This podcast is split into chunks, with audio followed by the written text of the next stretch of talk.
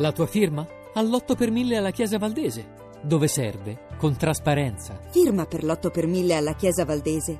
Non un euro alle spese di culto. www.8per1000valdese.org la vostra filiale olandese, non so se la parola è giusta, Greenpeace Olanda, ha infatti reso noto al mondo una serie di documenti che dimostrano come in realtà, insomma, perlomeno nella mente dei negoziatori americani ci siano, dei, del, ci siano delle intenzioni che preoccupano noi consumatori e cittadini europei. Di che si tratta, Ferrario? Sì, esatto, direi che i nostri colleghi in Olanda hanno tolto il primo, diciamo così, velone di segreto rispetto a, alle negoziazioni in corso e a questo accordo. Eh, è la prima volta che eh, veramente a 360 gradi da eh, cittadini, società civile, in molti casi purtroppo anche gli stessi parlamentari eletti a livello nazionale e europeo riescono a mettere eh, gli occhi, quindi riescono a leggere una parte consistente eh, delle, diciamo così, dei capitoli negoziali al di là della segretezza delle cosiddette stanze di lettura dove un europarlamentare ci può stare per due ore quasi sotto, eh, sotto, controllo di una guardia carceraria, senza la possibilità di discutere i testi con nessuno, senza di fare copie. Quindi diciamo che per la prima volta possiamo vedere nero su bianco cosa si sta discutendo a porte chiuse e in segretezza. Senta, i, i, documenti che voi avete reso pubblici sono stati poi pubblicati il 2 maggio dal quotidiano tedesco Süddeutsche Zeitung.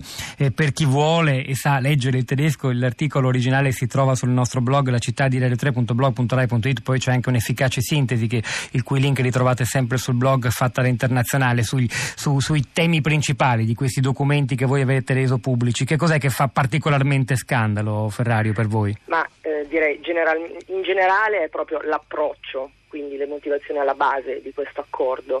Eh, non si sta, allora, Parliamo, faccio un passo indietro. Questo accordo dovrebbe discutere eh, quelle che sono le, tari- le, barriere tariffarie e non tariffarie per agevolare gli scambi commerciali e gli investimenti fra Europa e Stati Uniti. Ora, cosa vuol dire questa bella frase? Vuol dire che ci sono eh, due questioni. Le barriere tariffarie, per parlare molto chiaramente, sono i dazi i dazi che vengono applicati ai, agli scambi commerciali. In realtà fra Europa e Stati Uniti eh, questi dazi non sono già bassi da, da diverso tempo.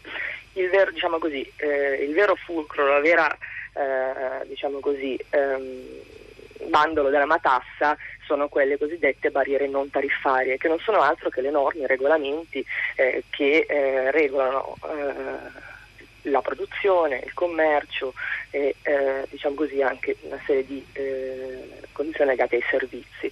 Questo è il vero fulcro del, dell'accordo, questo vuol dire che eh, leggendo, eh, non so se avete avuto modo di leggere anche voi i capitoli che sono ormai appunto pubblici dal 2 maggio su, su un sito web, quindi ognuno di noi li può scaricare, sono liberissimi, eh, si vede chiaramente una, una, lobby molto forte, delle pressioni molto forti da parte dei negoziatori americani, eh, diciamo così, contro quelli che sono gli standard europei eh, di eh, tutela per persone e per salute, perché di questo stiamo parlando.